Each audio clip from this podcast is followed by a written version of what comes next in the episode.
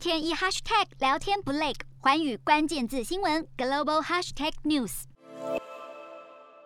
马来西亚首相伊斯迈沙比利表示，政府希望赋予年轻人更多的权利，因此将会致力落实十八岁就能够投票的计划。而此举也证明了政府对于年轻一代的信心。伊斯迈沙比利更表示，希望年轻人可以参与国家的发展进程，并在全国学生咨询委员会代表的会议上分享了对于十八岁投票的看法与行动计划。对于这项计划，政府当局也表示，最晚在今年十二月三十一号之前，将会落实十八岁。投票和自动选民登记，让年轻人有更多的参政权。瞄准新南向商机，剖析东南亚发展。我是主播叶思敏，每周五晚间九点记得锁定，看见新东协就在环宇新闻 MOD 五零一中加八五凯播二二二及环宇新闻 YouTube 同步首播。